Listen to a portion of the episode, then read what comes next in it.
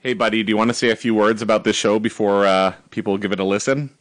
Yeah, I want to encourage everybody if they want to uh, to learn more about the uh, Albums Are Dead podcast to go to albumsaredead.com or visit us on Twitter. We could uh, twitter.com slash albums are dead uh, on Facebook again slash albums are dead.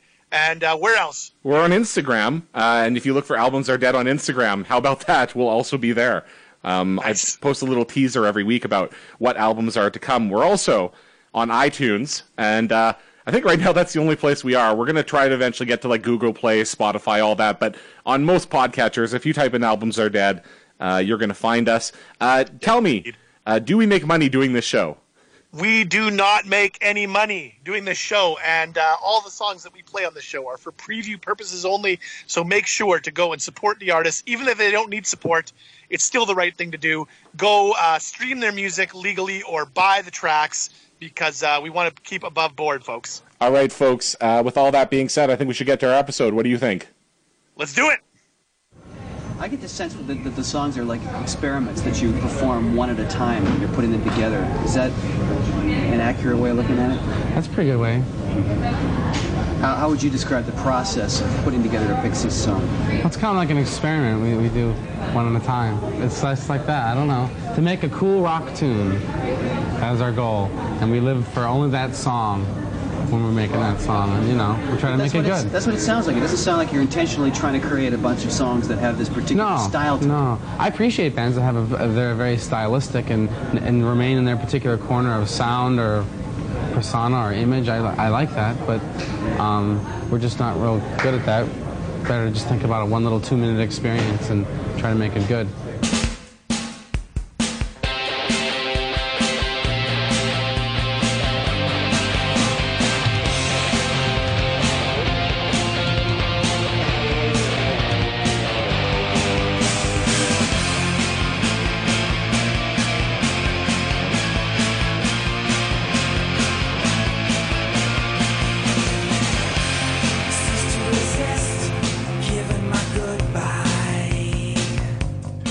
Albums are dead. Huzzah! Huzzah! Uh, it's episode 17 with your hosts, me, the Slip Man. Slip with five eyes. Slip. I'm at megadix.com on the old twets, and what's going on, folks? What is going on? Well, I'll tell you what's going on. Pixies are going on, obviously. they are what's up? I mean, listen to this. Oh, amazing. Uh, so to still kick, still kicking around, sans Kim Deal, but uh, still still up and about. And so this week it is uh, your turn to take the reins, and you have picked Doolittle by the Pixies, and I am very excited. This is, uh, I believe, so far, this will be the most indie-rific edition of this ep- of this podcast. I believe so. I believe it is tied for the lowest selling album that we've covered, pretty much with uh, with Heart's Dreamboat Annie All right, so uh, in terms of sales. Uh, I think they're they're right neck and neck. These two. so uh, besides being too cool for school, why did you choose this album? Well, that's exactly why. I mean, it's because I'm too cool for school. No, um, love this album, and I've been waiting patiently since we uh, on our sister podcast, the Mezzanine Sleepover, at mezzaninesleepover.com. Um, we uh, we did a thing where it was like, well, what you know, play. We did a little challenge where we played music and tracks and go back and forth. And one of the challenges was uh, play a song of of uh, a, a, a, an artist you want to whose album you want to cover on albums are dead. So I picked. Uh, I, I, I believe I played Debaser, and so I thought I'd follow through You with did, a little bit of Pixies action uh, here here on albums are dead today. You did play Debaser. I remember that Yes, indeed. on that great podcast. Uh, what's it called again? The mezzanine sleepover. Oh, people should check that out. Uh, anyways, Absolutely. uh, so should we get into it? Can I ask you all the standard questions? yes, you can. Uh, number one, have you seen them? I have not. It's just terrible. They've been to Winnipeg like three times in the last like 15 years, and Didn't- I haven't gone. It's ridiculous. Didn't their first like when they did their first reunion tour back in like the early 2000s? Wasn't the first location in Winnipeg? yes, it was. Oof. It was like 2004 or something. Yeah, and then yeah, they've been there a few times, but you have not seen them. Ugh, I'm terrible with going to concerts. I have also not seen them. That is one band that I have not I have yet to see. Uh, my next Ah. one, Yes. Please tell me about the evolution of your Pixies fandom.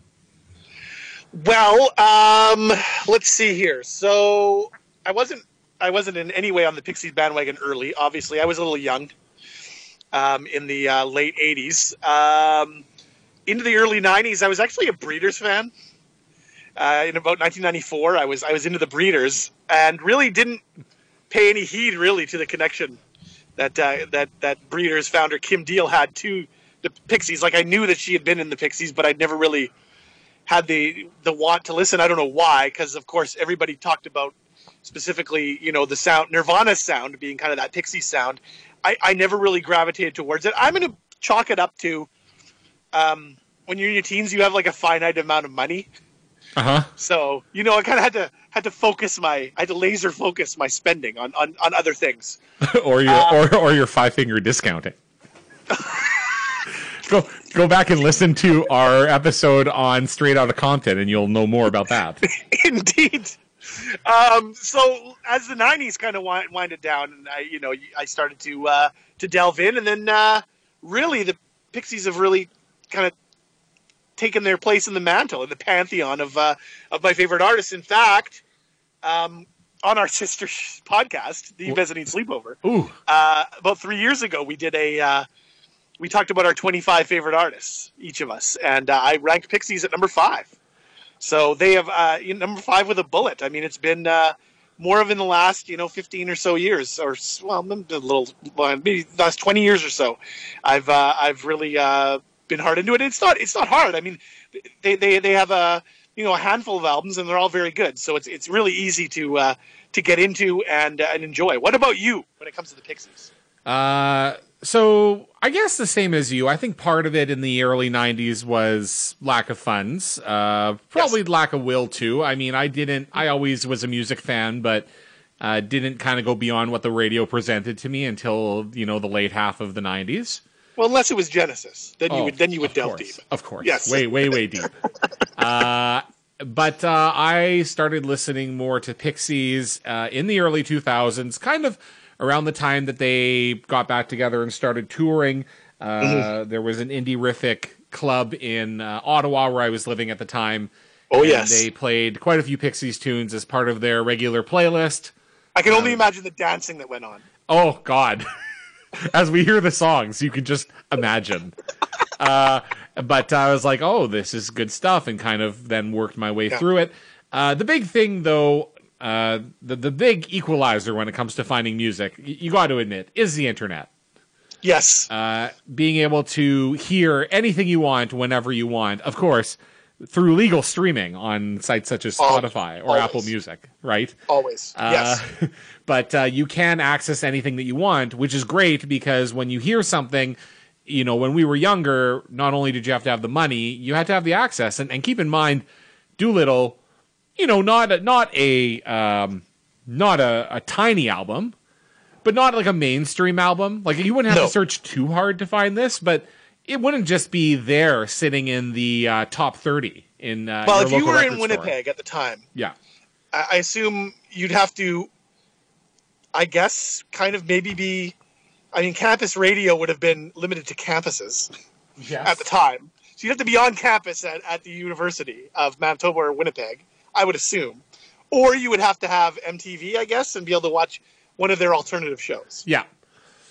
That would be it. I don't know how else you would you would uh, be exposed to, uh, to to bands like that here in Winnipeg, anyway. And I mean, there was other bands like Stone Roses and Charlatans, Yes. and those ones were also, you know, I, I was late to the dance with all of them Yes. because you just don't have the means. I, I heard Stone Yeah. Roses for the first time in 1996 at the uh, Toad in the Hole. Nice. I was like, what is this new stuff?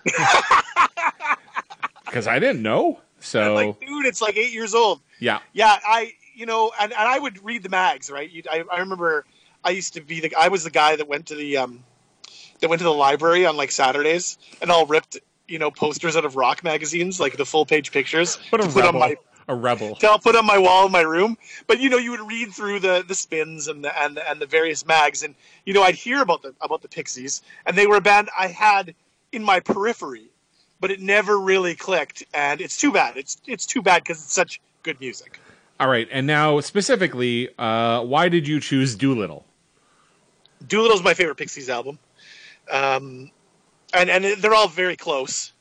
Well, eh, Indie Cindy, not so much, but Okay. um, but they're all pretty close. Even Trompe Le Monde, which I has a little bit of a soft spot for me.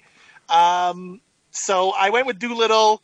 Uh, I think that it's got the uh, the best songs, and uh, that's that's really it. Uh, it's all very close. Bossa Nova, Surfer Rosa, the Come on Pilgrim EP.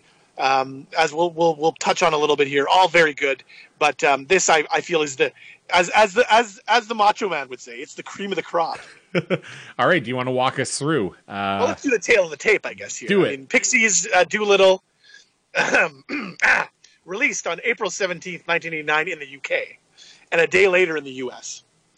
Um, it was released on the record label 4AD and distributed in the US by Elektra, and uh, in Canada is distributed distributed by Polygram. nice.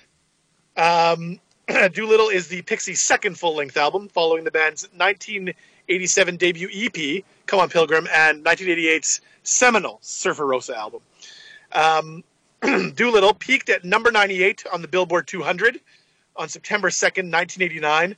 It also peaked at number 8 on the UK album charts and uh, number 66 on the French album chart, which I have no idea what that is. So, um, Doolittle certified gold in Canada, the US, and France. In the UK, it's certified platinum, Oof. and overall has sold about 1.2 million copies worldwide, which puts it on par, as I stated earlier, with Heart's Dreamboat Annie, which we covered uh, a, a little while ago. So, uh, again, this is going to be one of the lowest selling albums that we uh, that we review.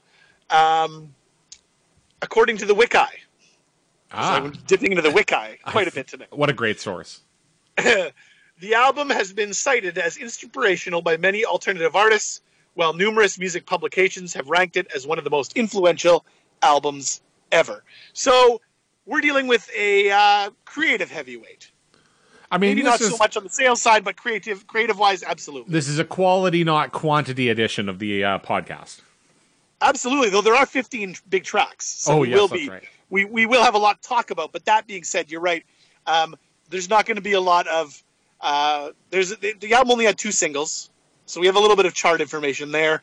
A lot of it's going to be heavy on the what do these songs mean? Oh, I believe. excellent. One of my favorite And things. we have our our classic sources. excellent. Um, a little bit of background here because we already hit our our personal uh, our personal section. Um, a little bit of background on the album uh, from the Discogs.com write up. Uh, I'm gonna here's what Discogs has to say about the Pixies. Um, combining jagged, roaring guitars and stop-start dynamics with melodic pop hooks, intertwining male-female harmonies and evocative cryptic lyrics, the Pixies were one of the most influential American alternative rock bands of the late 80s. The band were inventive, rabid rock fans that turned conventions inside out, melding punk, punk and indie guitar rock, classic pop, surf rock, and stadium-sized riffs with singer slash guitarist Black Francis's bizarre, fragmented lyrics about space, religion, sex, mutilation, and pop culture. While the meaning of his lyrics may have been impenetrable, the music was direct and forceful. The uh, Pixies' busy, brief songs, extreme dynamics, and subversion of pop song structures proved one of the touchstones of 90s alternative rock. And, uh, you know, that write up, despite being in the past tense for some reason, because the band still exists and is still releasing albums and tracks, um, up, up, I'd say is pretty spot on. Good for Discogs. Discogs.com. I love Discogs.com. Uh, anyway, let's do a little bit of let's do the real backgrounder here. Uh, Charles Thompson III, soon to be Black Francis, met guitarist Joey Santiago while studying at the University of Massachusetts Amherst. Uh, by 1984, the duo had relocated to Boston, working in a warehouse while piecing together what would be the band's earliest material. Um, Kim Deal answered an ad seeking a bass player who liked Peter, Paul, and Mary and Hus- Husker Du, even though at the time she didn't know how to play bass. Um, her then husband recommended that the band seek out David Lovering to play drums, and the rest is history. Excuse me. Um, after a show at the legendary but now defunct live music hall The Rat, Pixies were introduced to Gary Smith, a talent manager and record producer who at the time was managing Fort Apache Studios in Roxbury, Massachusetts. Smith invited the band to record a demo at the studio, and they accepted. So uh, this seven they, they they put together a demo, a 17 track demo. Uh, the fans now call it the Purple Tape. Um, was knocked out for about thousand dollars over three days in the winter of 1987. Um, eight of the demo tracks received minor facelifts before being unleashed to the world as the band's debut EP, "Come On Pilgrim," uh, in 1987. In March 1988, the band released their full-length debut, "Surfer Rosa." Um, according to the Wiki, because I know you love it. Both Surfer Rosa and Steve Albini's production of the album have been influential on, alter- on alternative rock and on grunge in particular. Uh-huh. So you know my ears perk up. Well, as soon as you hear Steve Albini, you're like? Steve Albini, right? yes. Um, Nirvana's Kurt Cobain er, uh, cited Surfer Rosa as the basis for Nevermind's songwriting. Uh, when he first heard the album, Cobain discovered a template for the mix of heavy noise and pop he was aiming to achieve. He remarked in 1982 that he heard songs off of Surfer Rosa that I'd written but threw out because I was too afraid to play them for anybody. Cobain hired Albini to produce Nirvana's 1993 uh, second album, In Utero, primarily due to his co- contribution to Surfer Rosa. the Smashing Pumpkins, art, Billy Corgan, described Surfer Rosa as the one that made me go, holy shit. It was so fresh, it rocked without being lame. Corgan was impressed by the album's drum sound and acknowledged that the Pumpkins used to, used to study the record for its technical elements. And he Um, was and he was so into it that he decided later to buy Impact Wrestling. That there it is. You managed to tie this back to wrestling. Look Yeah, you. of course. I already did with the Macho Man quote. Sorry. Um, PJ, musician PJ Harvey has said that Surfer Rosa blew her mind, and that she immediately lis- went went to track down Steve Albini. Cobain uh, listed Surfer Rosa as number two of the top 50 albums he thought were the most influential to Nirvana's sound in his journal in 1993. Uh, question for you: What was number one? Do you have it? I don't have it. I wonder if it's what's their names. what's their names? What's their names? Um, that Scottish band. Uh, What? you know. I'm trying to think now. I don't know. All right. I'm putting in what Scottish band was Kurt Cobain Yes, into. look at you. Uh, let's see. The answer is. I know everybody. I know. Isn't this great? Apparently, Kurt Cobain planned to live in a Scottish castle. At Yes! some point, that's that's what he says. Here we go. The top ten influences for Nirvana's Nevermind. Perfect. Do it. Uh, got the like the Melvins, Red Cross, the Pixies. Oh, interesting. Mudhoney, the Knack, the Vaselines. the Vaselines. There you Boom. There, you're welcome, listeners. That was probably worth the last two minutes of your life. All right, keep going. Um, so the band entered Downtown Recorders studio in Boston on October 31st, 1988. Spooky. to uh, begin recording their follow-up. Uh, the budget was a modest $40,000. Um, the sessions lasted three weeks, concluding on November 23rd, 1988, with uh, nearly a song a day being recorded. Um, from a 2014 article by the AV Club's Evan Rytlewski, here's what he had to say about Doolittle. Few albums shaped 90s alternative rock more directly than the Pixies' 1989 high watermark Doolittle, which perfected the soft, loud dynamic that Nirvana and a tide of grunge bands would storm MTV with two years later. but just as Doolittle forecast the sound of 90s alternative, it also anticipated the anxieties about selling out that defined the grunge era nearly as much as these as those pummeling guitars and terse, tense pauses. Before Kurt Cobain was resisting Butch Vig's overdubs during the Nevermind sessions, Frank Black was butting heads with Doolittle producer Gil Norton over his plans to gussy up the Pixies. gussy up. Gussy up. Amazing. To say the least, Norton's hands-on approach was a drastic departure from the just press record mentality of the band's previous producer, Steve Albini, who lent the band's first li- first full-length Surfer Rosa all the ornamentation of a basement sex dungeon. Not only did Norton assert himself behind the boards, bringing Doolittle to a lustrous sheen with meticulous effects and overdubs, he also involved himself in the songwriting process, pushing Black to tweak song tempos, which he did, and to lengthen songs with extra verses, which he staunchly refused. Doolittle's cleaner, more commercial sound wasn't lost on Albini, who, in an interview a few years later, chastised the band. Their willingness to be guided by their manager, their record company, and their producer is unparalleled, he said. Never have I seen four cows more anxious to be led around by their nose rings. Fucking Steve Albini. I love it. That's a great quote. We can end right here. That's so good.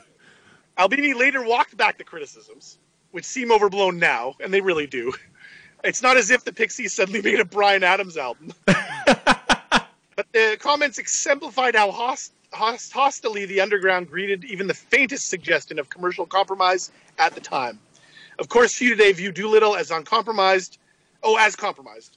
While Norton did play up the band's poppiest tendencies, he did so without diffusing the undercurrent of depravity that made the Pixies' first recordings feel so dangerous.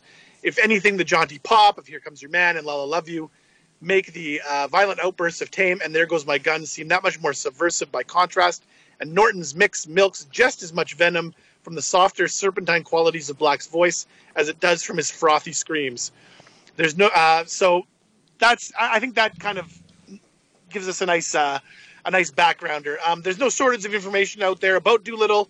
Uh, like Surfer Rosa before it and Bossa Nova after it, it's uh, highly regarded in the circles of music critics and fans alike. So uh, you can, you know, again, we're not trying to give you the be all end all. You can you can dig down a little deeper yourself if you're interested, but that's just a little bit of a cross section about the background and the recording of the album. Uh, shall we go track by track? Uh, can I just read from the Wiki packaging Yes. title? Please. I kind of like this. Okay. Uh, the surrealist and abstract images throughout the album booklet are linked to the album's content. Gouge Away is represented by a picture of a spoon containing hair laid across a woman's torso, a direct pictorial representation of heroin, with the spoon and the hair being horses. During the record, it's my favorite line. During the recording sessions, horror was discarded as a potential album title Nice. after Oliver changed the cover artwork idea to a monkey and halo cover. Francis later explained the rationale for the move. He said, I thought people were going to think I was some kind of anti Catholic or that I'd been raised Catholic and trying to get into this Catholic naughty boy stuff. A monkey with a halo calling it horror. That would bring all kinds of shit that wouldn't be true. So I said I'd change the title. Nice. There you go. Uh, Francis then named the album Doolittle from the Mr. Grieves lyric, Pray for a Man in the Middle, one that talks like Doolittle. There you go. There you go. All right. Thank you for that. Uh, so you're going to go to the Well, tracks? Let's it from the Wiki. Uh, let's go track by track. Um, just before we do that, what, oh, you had something to no, say. No, go, go. Uh, in 2014, Billboard.com's Kenneth Partridge did a great track by track review of Doolittle. So I'm going to be sprinkling in his thoughts um, on every track uh, because, of course, uh, on a uh, an album like this, gets a little thin finding out you know some uh, official things on each song. So uh, I'm gonna I'm gonna use that to boost it a little bit. So enjoy, folks. right. Are you ready to go? Yeah, let's go to track one.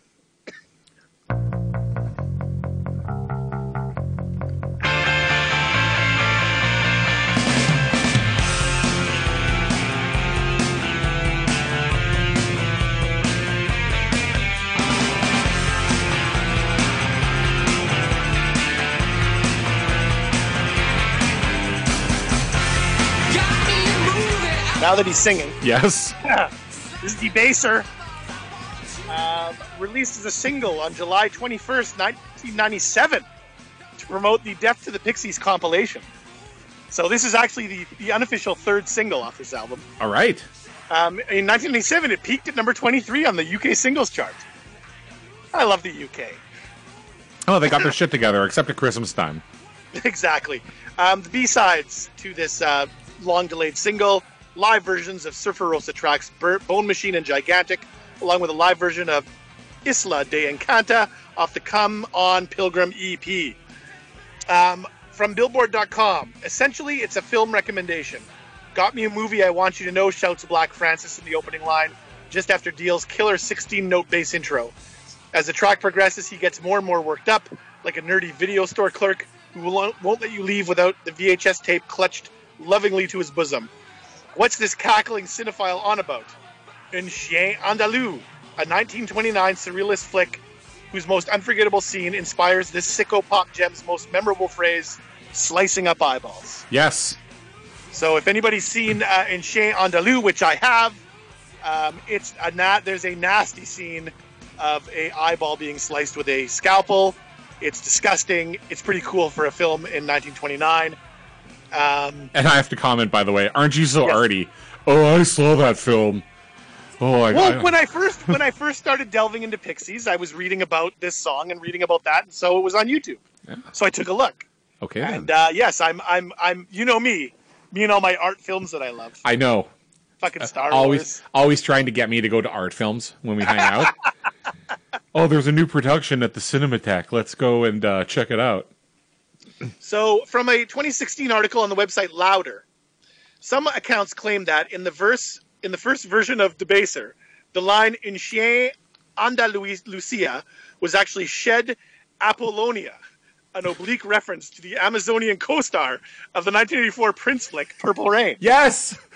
So, you get a Prince mention on a Pixies album fucking show. Wonderful. Yes, this is a new challenge for us because we've been doing it over and over all the time since we've launched this uh, series, It's managing to shoehorn Prince into everything. So there you go. Um, now, I, I don't think that's enough context. Okay. So let's let's see what they're saying over at songmeanings.com. Oh, what kind of website is this? It is a website with lyrics and then uh, vast comment uh, threads where people speculate on the meanings of songs. Excellent. Uh, hilarity usually ensues.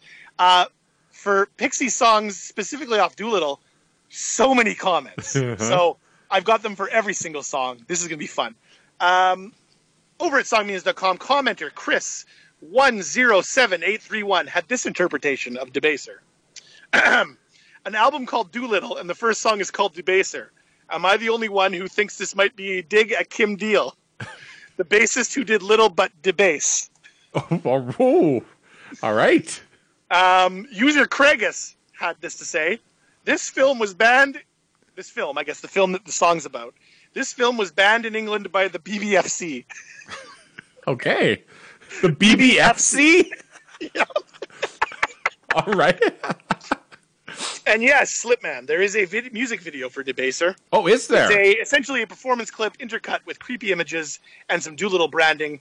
Interestingly enough, this wasn't a single in 1989, but IMDb says that this video was released in 1989. So, I don't know. I don't know. Debaser, everybody. Great All right. track. A great opener. Great track. Love it. It might be my. I think it might be my favorite on the album. To be honest with you.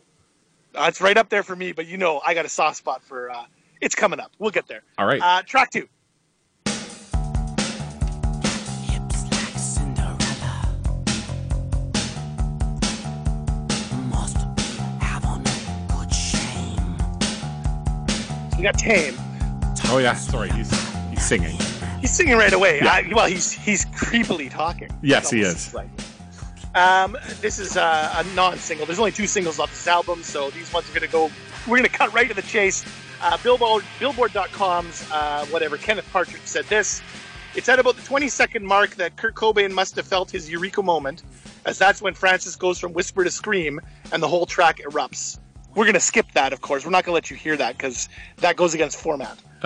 Um, apparently, the singer thinks his lady is a bit too plain, so he and the gang hit her with a double barrel blast of crazy. Then they reload and do it again, all in the span of one minute and 56 seconds. Um, Songfacts, another one of our favorite uh, websites, says uh, Pixies drummer David Lovering says that this is his favorite song on the Doolittle album to play. It's full of angst, kind of punky, he told Music Radar. Even though it's in a slightly odd time, it's quick and moving, so I get to go all out on it.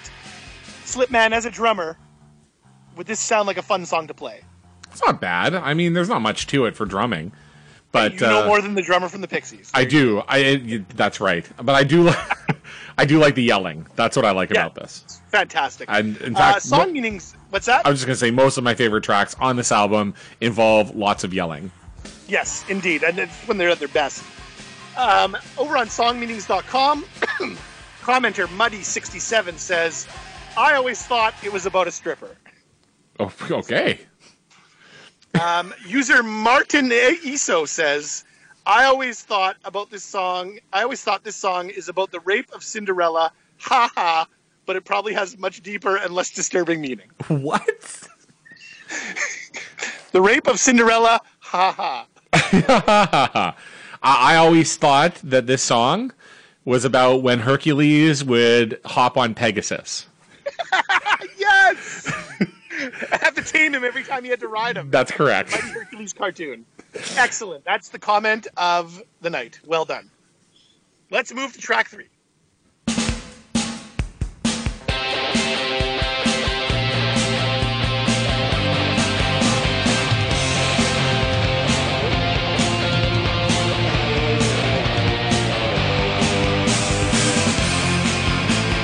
All right. All right, do it.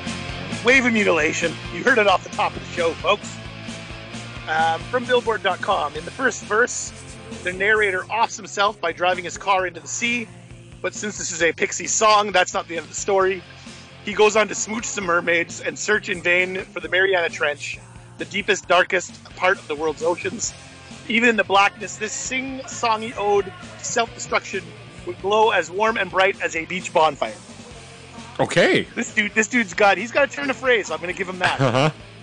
Uh, over at Songfacts, lead singer Black Francis described this song as being about Japanese businessmen doing murder suicides with their families because they failed in business and they're dri- driving off a pier into the ocean. So straight from the horse's mouth. Okay. Now, but but that being said, Yeah. you know Kenneth Partridge weighed in. Black uh, Francis tells us what it's about. Here's what they have to say on songmeanings.com. Commenter, revamp, had this to say. This song very much made me think about circumcision. Oh, Wave of mutilation seems an apt term to describe the levels that this had reached in the late 80s when this would have been written over 80% of the US, I believe. So we've got uh, we've got uh, an activist All right. on songmeanings.com. So well done, uh, uh, revamp. Um, that said, user age XAX15 wrote this scathing screed. you damn teenagers find any excuse to inter- interpret a song as self-destruction. Just check out all these interpretations.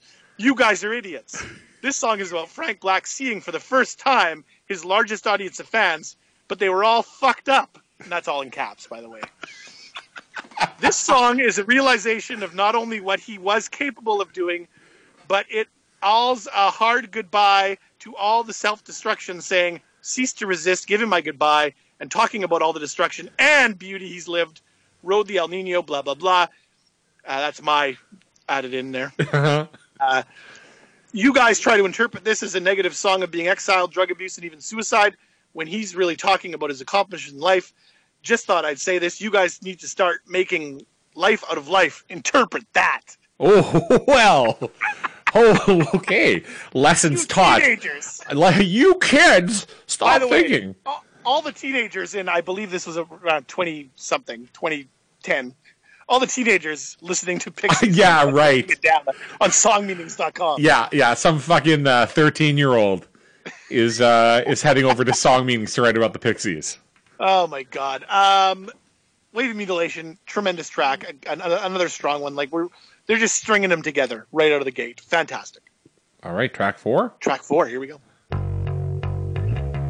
Should mention these are all just like quick hits, right? This album runs less than forty minutes. It's, it's so good, right? Like, like you know, it's it's a little frustrating because a good song you want to hear more. But I, I I'd say in this uh, case, it really it really works. Here's I Bleed anyway, folks. As loud as hell. Nice. Uh, from Billboard.com, it's hard to imagine Weezer's Undone the Sweater song existing without this creeping rumination on God knows what. The out of sync vocal interplay between ranting Francis and deadpan Deal echoes the music, which goes from tranquil to thrashing in a cool 2 minutes and 40 seconds. Nice. Again, that whole quiet to loud dynamic just works. Um, on songmeetings.com, commenter Zombies After Me says this. A teacher of mine said this song is about a story in the Old Testament. I really haven't bothered to read much of the Bible, so I really can't back this with much info. Thank you. All right. Thank you very much, Zombies After Me. What a, what a, what a great contribution. to this discussion. What a what a great teacher. Ah, just a good little song. You would love to be in that class, a teacher talking about the Pixies. That would be great. No, it, nothing, not much sunk in with zombies after me. Uh, keep in mind, everybody, uh, keep in mind, all of you, about us that you Yes. know. Uh, Yes. Going to French immersion school in Manitoba, the only artists that we heard about were Roch Voisine. And Vilain Penguin. Yeah, so killing things you do. Oh. So uh, yeah, we didn't talk much about the Pixies when we went to school. Ugh. Something's winding at me. God. Oh, we had such squares as teachers too. Anyway, um, let's move on to track five. Shall we?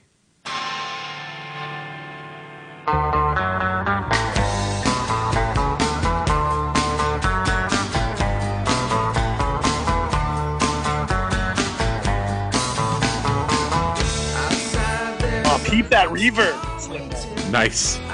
right up your alley. Um, Here Comes Your Man, uh, the second single released on June 1st, 1989. Peaked at number three on Billboard's alternative rock songs, alternative songs chart on July 15th, 1989. Uh, behind, here we go, at number two, Public Image Limited's Disappointed. and uh, the number one track that week, Love and Rockets, So Alive. Ooh. All right. Not a bad you, week. Those alternative rock charts are fun to read through. I, I, I definitely recommend going to Billboard and going through like late '80s alternative rock charts. They're tremendous, and they're weird too, as we'll get we'll see a little later. Um, overall, this uh, "Here Comes Your Man" spent 14 weeks on the chart. The B-sides of this single, uh, a UK surf version of "Wave of Mutilation," and two tracks, one called "Into the White" and "Bailey's Walk." Um, "Here Comes Your Man" was originally recorded for the band's 1987 Purple Tape. Black Francis recalled that he wrote "Here Comes Your Man" around the time he was about the age of 14 or 15, so it had been uh, in his back pocket for quite a while. According to producer Paul Kolderie, the group referred to this as their Tom Petty song. Okay. Uh, from Billboard.com, in a perfect world, this would have been the Pixies' stand. That goofy trifle that demystified REM and finally got noticed outside of college rock circles. Maybe the audiences could tell Francis's deceptively sunny ditty is actually about the calm that precedes a catastrophic earthquake. Um, from Songfacts, Frank Black has said that the song was about hobos traveling by train and dying in a big earthquake in California. Again, he started writing it when he was 15 and was inspired by small earthquakes he experienced growing up in California. Again, Billboard has broken it down. Uh, Frank Black has said exactly what it means. Here's what Song Meanings has decided it, it means. Uh, co- there is much debate about this on songmeanings.com. It's actually quite, it's probably not ongoing, but at one point there was a lot of debate about this uh, being either about the dropping of the atomic bombs on Hiroshima and Nagasaki or about it being a homage to the Velvet Underground's I'm Waiting for the Man. Um, however, commenter Carolyn Lee says, I think it's about when Lou Reed's drug dealer finally shows up. I love sassy comments All right. so good. They're way off the mark, by the way, um, on song meanings. According to the Wiki, a music video co-directed by Neil Pollock and Jonathan Beckermeyer to promote the single shows the band playing its instruments through a distorted fisheye lens. The camera various, variously panning horizontally across the performance space and vertically over the individual band members. Keeping in the spirit of the Mind performance, Francis and Kim Deal open and shut their mouths in time with their pre-recorded vocals, yet make no attempt to articulate their lips in sync with the words that they're supposed to be singing. Instead, they keep their mouths wide open with blank expressions for the duration of each verse. That's sass right there. That's amazing. Uh, that is "Here Comes Your Man," a standout track on Doolittle. Fantastic. I one. I mean, I this is one of the songs that was a staple at uh, at the old indie club. And, Yes. Uh, I, initially, I was like, "eh, it's all right." And uh, I mean, over time, this is fantastic. Absolutely. Fantastic track. Let's go to track six.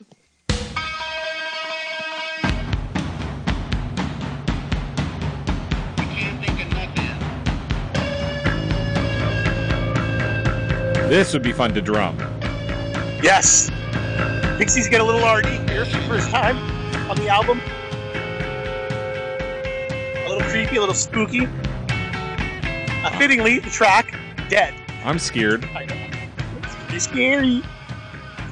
Uh, Billboard.com had this to say: the biblical story of David, David and Bathsheba get gets an awesome retelling with this tune, a screeching, grinding thing that opens up midway through and reveals itself to be a feel-good groover.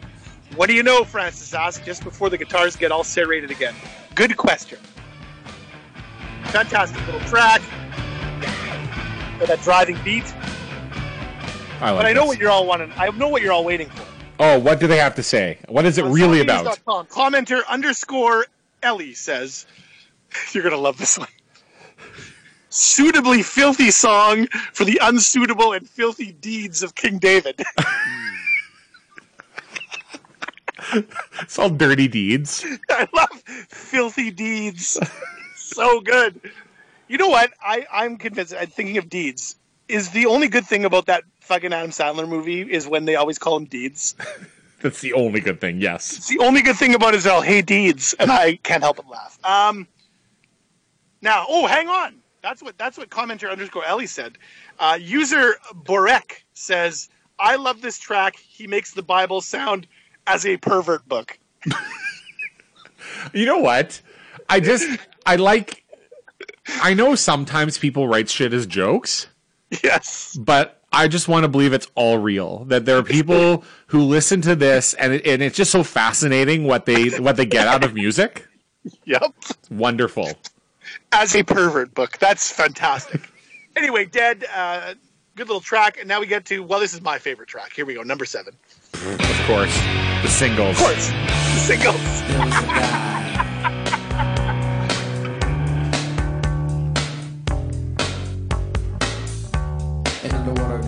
control the sea.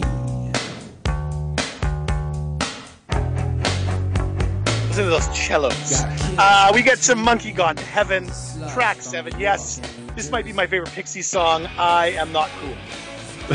the first single, released on March 20th, 1989. Uh, I believe in March 20th, 1989, I was probably listening to Tiffany.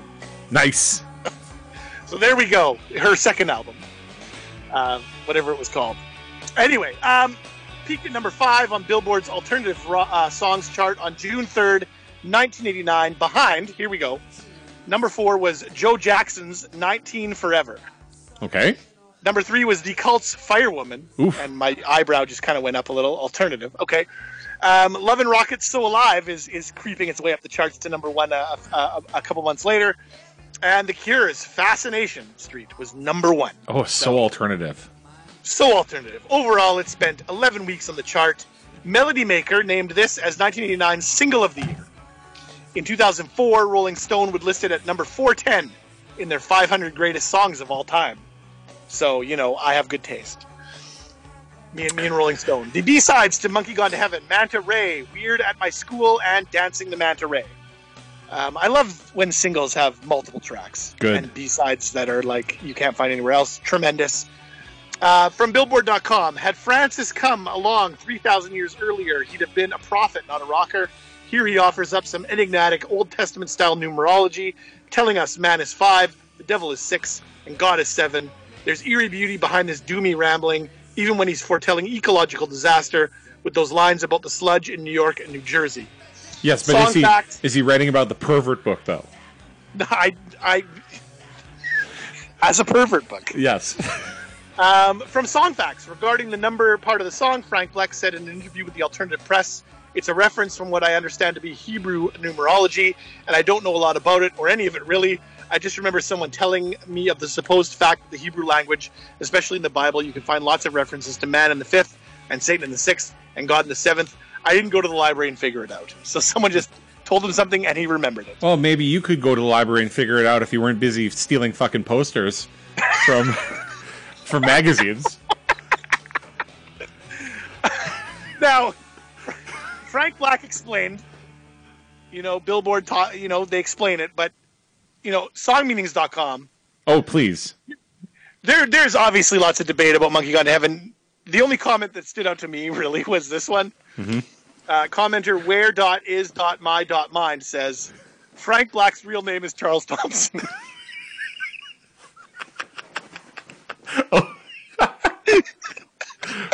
Way to. That's what the song is about. Apparently. All right. Uh, according to the Wiki, the music video, The Pixies First, features the band playing their instruments on a stage with the camera alternating to focus on each band member. Filmed in black and white, searchlights cross the stage and several camera effects are used, such as slow motion. Blah, blah, blah. It's a standard Pixies video. You, you, my favorite Pixies video is Velouria, where it's just slow motion of them running over rocks. Such a boring video. so good. uh, Monkey Gone to Heaven, one of my favorite songs to sing on, Rock Band. Oh, that is correct. Yes. And uh, what would be my other one? You know it. Well, the fucking Elvis Costello song. Oh, do you mean by the Pixies? No, no, my other favorite rock band song to sing. I can't. I, I mean, I mean, I know you like that Elvis Costello song. I do. But that's not the one, is uh, it? You you are you are wrong. It is Alice in Chains, Man in the Box. Ah, yes. I also enjoy Kings of Leon, Sex on Fire. Oh, yeah, you certainly do. We're gonna have to bust that out sometime, Oh my God. Uh, let's move on to track eight. shall we? Yes, we shall.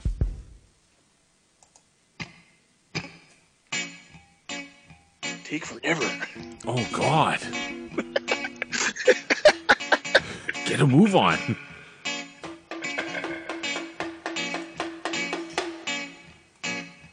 Hope everything is alright. Now the singing. Yep. Mr. Grieves from Billboard.com. It's back to the ocean with this surf punk puzzler. What's that floating in the water? Francis asked just before Santiago's upstroked reggae chords turn fuzzy and the lyrics get even fuzzier. Francis keeps saying that he hopes everything is all right, but he's clearly relishing whatever strangeness has crept over the coast. I love that. As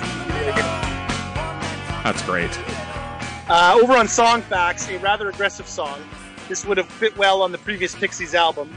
Coming up with it was like going back to our older, harder, punky style. Drummer David Lovering told Music Radar it was a nod back to our club days where we had to go all out. To me, it almost sounds like it could have been on Surfer Rosa. Um, over on SongMeanings.com, commenter Gabardine Angus says, "Don't really, don't really know why, but Mr. Grieves makes me think of a very well dressed and well read Grim Reaper with the top hat, cane, and briefcase. Obviously, this is my fucked up imagery and probably mine alone, but the addition of an anti establishment idea can only be a good thing. Okay. What an So imagination. thank you.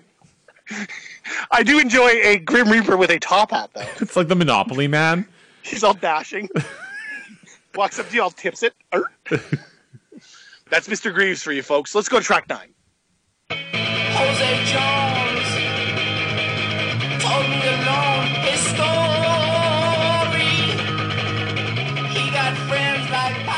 All right, tell us. Crackity Jones, folks. From Billboard.com, it's always a good time when Francis sings in Spanish, though no one is having more fun than David Lovering, who puts on a menacing hardcore punk beat behind Santiago's demonic Dick Dale riffing. Yes. The uh, former roommate Francis reportedly wrote the tune about must have been a real character. So, according to the Wiki here, folks, because Crackity Jones has its own entry on the Wiki, on the Wiki. Nice. Black Francis was on a six month trip to San Juan, Puerto Rico. Uh, the song's lyrics describe a stinking island that is 30 miles by 100 miles long. As an exchange student, as part of his college degree, he found himself in a squalid high rise apartment, uh, in the song describing it as a crazy all male dormitory. Uh, waiting for his assigned roommate to show up. Francis later described meeting his roommate. He didn't show up for about a month. First thing he said to me, he had cut his finger or something. I had never even met him. It was like out of a David Lynch movie. Okay. Okay.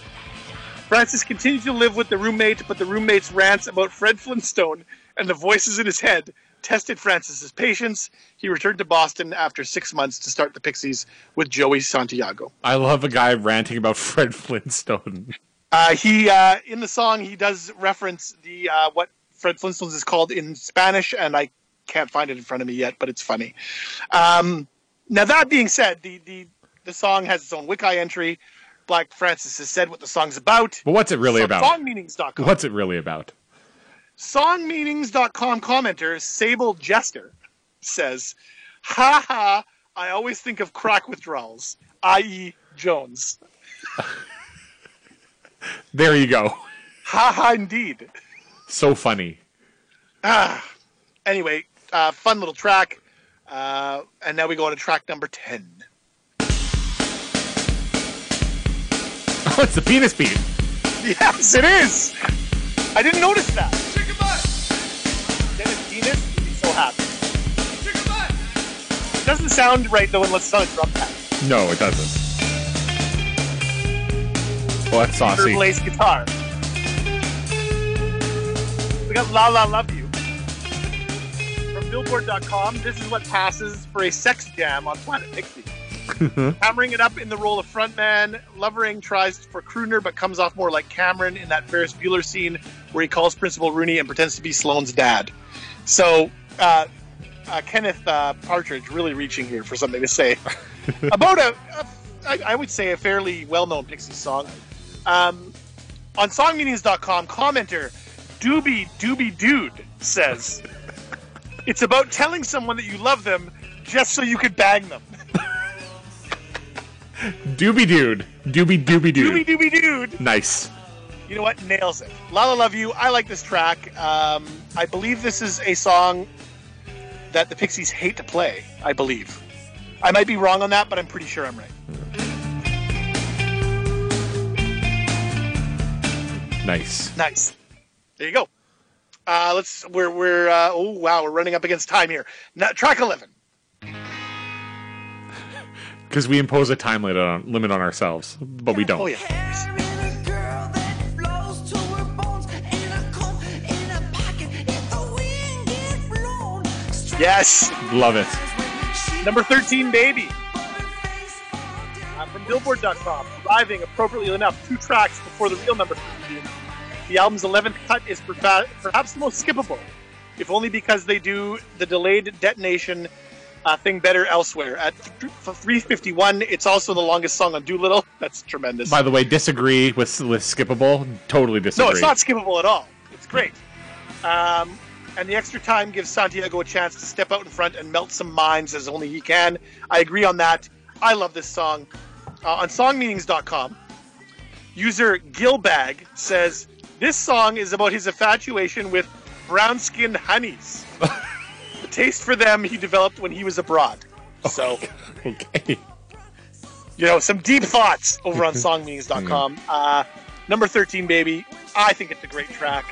And uh, that's about all I got to say about that.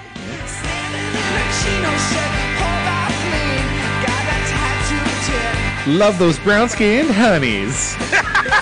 yeah. All right. Here we go. Uh, track 12.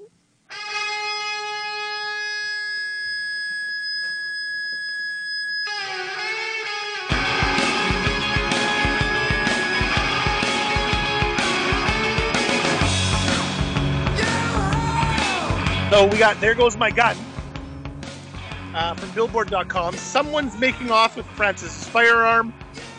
And while this might seem like cause for concern, he and Deal shrug it off with their shared vocal. Musically, Pixies are in surf noir mode, hanging 10 in the pale moonlight. So maybe they figure the gun thief won't have much luck firing the thing in water. Okay. This dude is just starting to unravel his whole his whole thing. Uh-huh. It starts off pretty good, like Kenneth Partridge rolling early on, and it's just it's really tapering off here. Um, on songmeanings.com, commenter Bin Trying says this song does not make any sense. Well, thank you for Okay. posting on I song believe meetings. it. Yeah, this song I believe had 14 comments. One of them being, I, and I, I'm gonna I'm gonna try and nail this because I didn't write it down, but they were like, "Did you? Uh, here comes your man, and there goes my gun," and they they they pointed each word out and how similar and opposite they were, and it was stupid. Okay then. This has got to be the standout track for us. Track 13.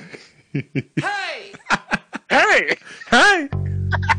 been trying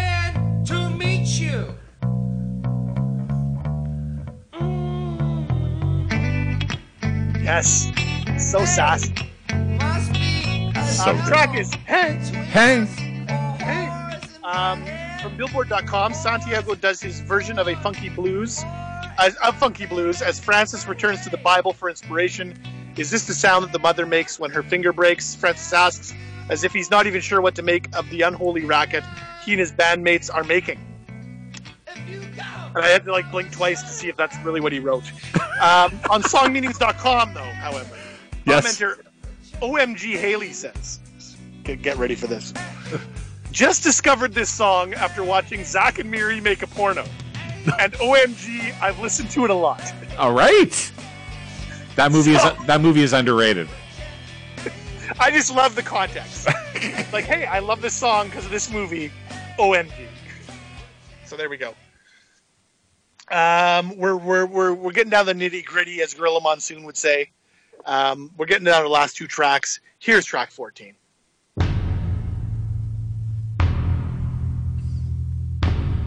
Yes. Oh, get started. There we go. All right. All right, Silver um, from Billboard.com. A tumbleweed blows across the landscape as Francis and Deal make play make-believe gunfighters over a spooky spaghetti western backing. Just when you thought they were making a space epic, they cowboy up. So he gets a little bit of his uh, sass back. So All right. Good job, Kenneth Partridge. Nice. On songmeanings.com, commenter Express Welding, which sounds like a like business, Yeah. says, "I like this track partly because I know Gouge Away is next." I gotta say, I, I admire the uh, the the candor and the little joke. So you well just done. you just anticipate the goodness. No, like I like it because it, it reminds me that the, that my favorite track is coming up next. And you know what? I, I, I think there's a lot of us could uh, have been there before. It's great. Uh, Silver, I, I think it's a good song. Nothing wrong with it. But uh, now we get to good stuff. Track 15.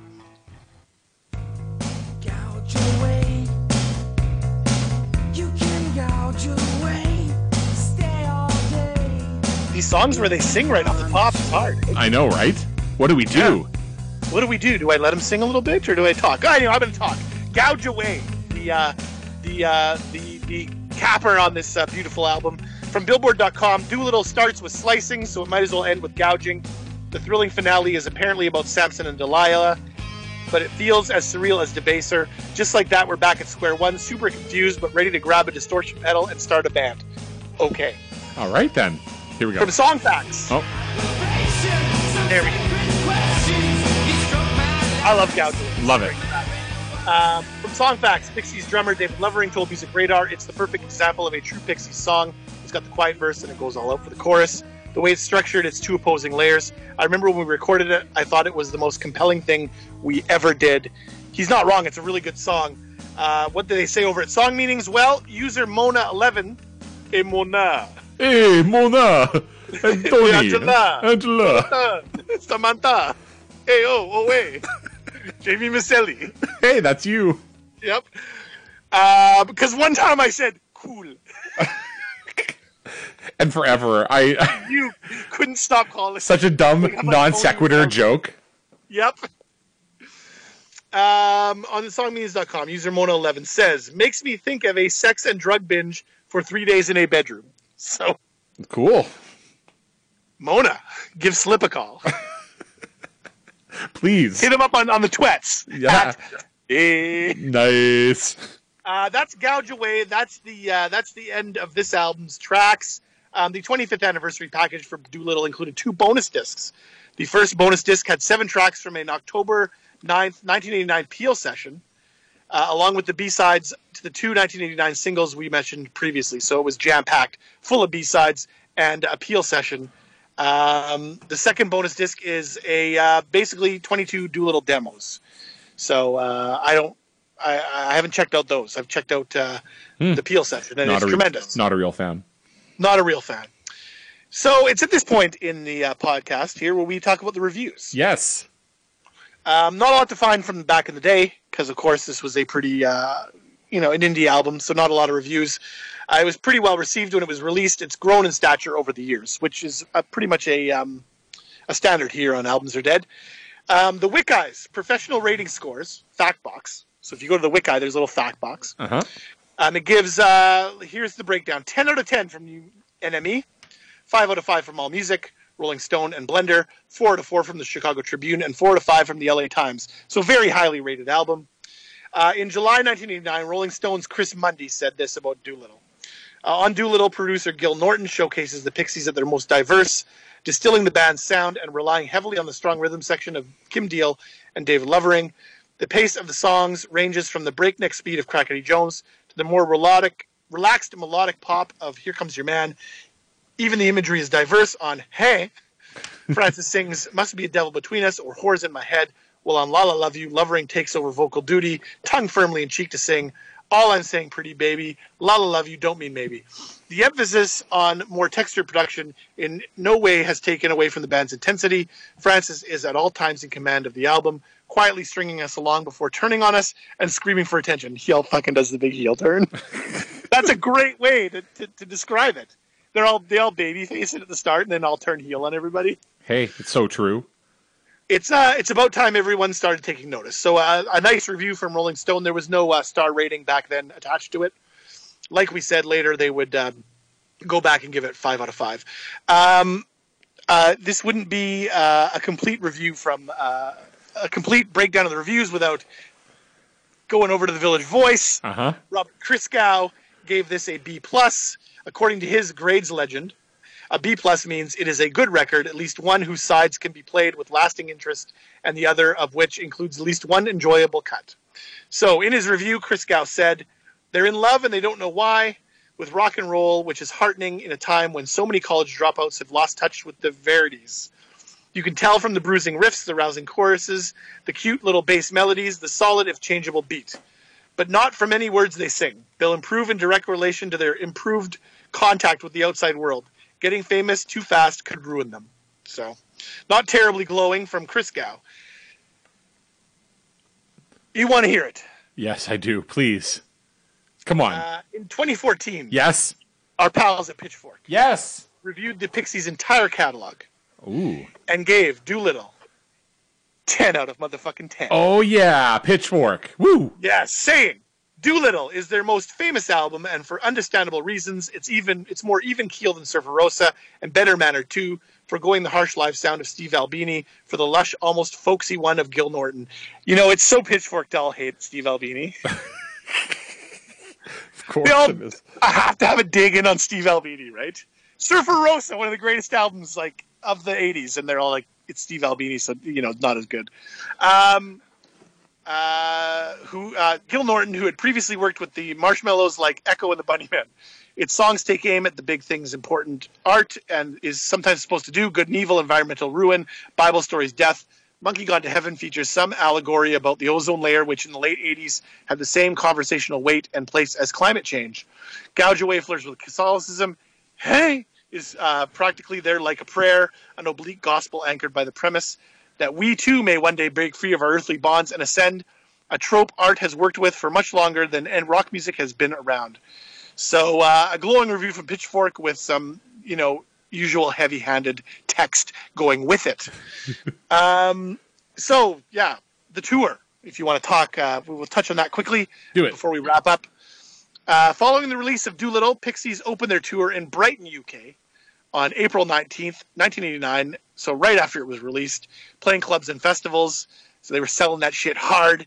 Uh, they left the island for the continent on May 13th, playing Germany, Greece, Yugoslavia. So uh, they were in Zagreb, which is now Croatia, Italy, Spain, etc., etc., etc. They played Glastonbury on June 16th. Check it out on YouTube. It's So legit. Now I love them. Yes. Their last European show was in Paris at the Bataclan on July 7th. Uh, July 22nd, 1989, they opened their North American dates at the Moore Theater in Seattle. They played First Ave in Minneapolis Nice. on August 11th, and they played the CNE in Toronto on August 28th. Oh my goodness. Yeah. On August oh, so they, during the CNE. Nice. Yeah, nice. Uh, the tour wrapped up in on November 30th, 1989, at the Ritz in New York City. Now, I pulled all this from the Pixies website. It shows you all their all their all their shows year by year. On the Pixies website, though, they it says right after their May, uh, November 30th appearance at the Ritz in New York City, it has December 1st, 1989, New York City, Saturday Night Live. Okay. Yeah, yeah. This is on the Pixies official website. This, of course, is not true. um, first off, December 1st, 1989 is a Friday night. Yeah. Second, the musical guest that weekend on SNL was k.d., Lang, k.d. lang and the Reclines. Okay. So it was not the Pixies. Uh, thirdly, the Pixies have never played Saturday Night Live. So um, I believe uh, when I, I did, I, I just did a bit of looking and I looked at the, I actually went to the videotape of what I believe is the show they're referencing. This is a, um, they're likely referencing an appearance they made on a show called Michelob Presents Night Music, where they where they perform Monkey Gone to Heaven and Tame, um, not SNL. So I thought that was a fun little tidbit. Eh, potato, potato. Hey, Pixies lying. So great. They're lying to you. Unlike here on on Albums Are Dead, we never lie. Never, never not. Always tell the truth. Always tell the truth. I'm going to tell the truth right now. I fucking love this album. It's tremendous. Um, it's one of those ones you just got to, you know, pop on the headphones or put it on the old hi-fi, turn off the lights, and just fucking enjoy it. It's good stuff. Um, ten out of ten from me. Tremendous. Uh, I'll give it. Um, I'll give it a nine and a half. Nice. You know, give you gotta hold back. I can't. I, I can't. I can't give it all away. I'm not like you. And uh, obviously, you know, uh, the singles a little too mainstream for me. I'm like you. Yeah, of course. I'm like me, uh, it could use a bit of fill on vocals.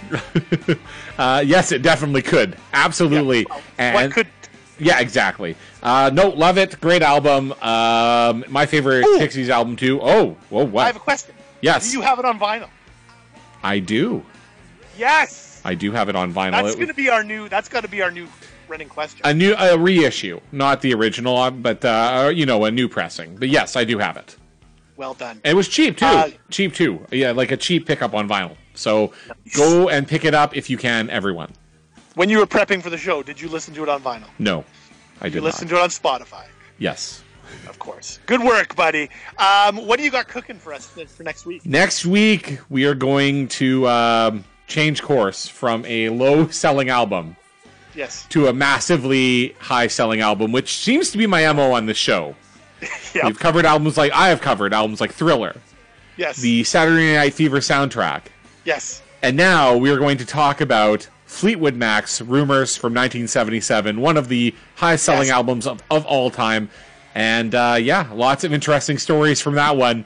Uh, No. so stay tuned. No, there's no stories from that. Oh. one. That guy's got to be fucking bone thin. You will see a, a, a entry where every song on the album has its own entry. So good. It's all your work already done for you. So great. Thank you for all the people out there who pieced it together on Wiki, and I will uh, borrow your content. Excellent.